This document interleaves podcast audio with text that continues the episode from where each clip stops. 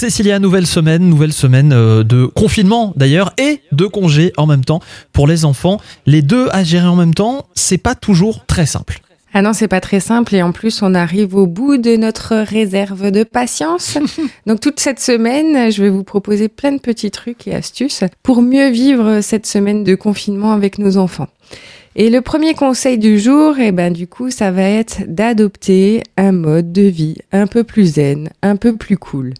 Pourquoi pas commencer la journée en ralentissant le rythme, en faisant du yoga avec nos enfants, en essayant de trouver des choses qui sont relaxantes, de l'art-thérapie, de la sophrologie, enfin voilà, il y a, vraiment plein de petites choses qu'on peut faire avec les petits et les grands qui nous permettent un petit peu de faire redescendre toute cette pression, tout ce stress qu'on accumule au fur et à mesure parce que on doit gérer bah, du coup euh, nos emplois du temps, l'emploi du temps des enfants, les devoirs, les vidéos qui fonctionnent pas, enfin voilà tout ça.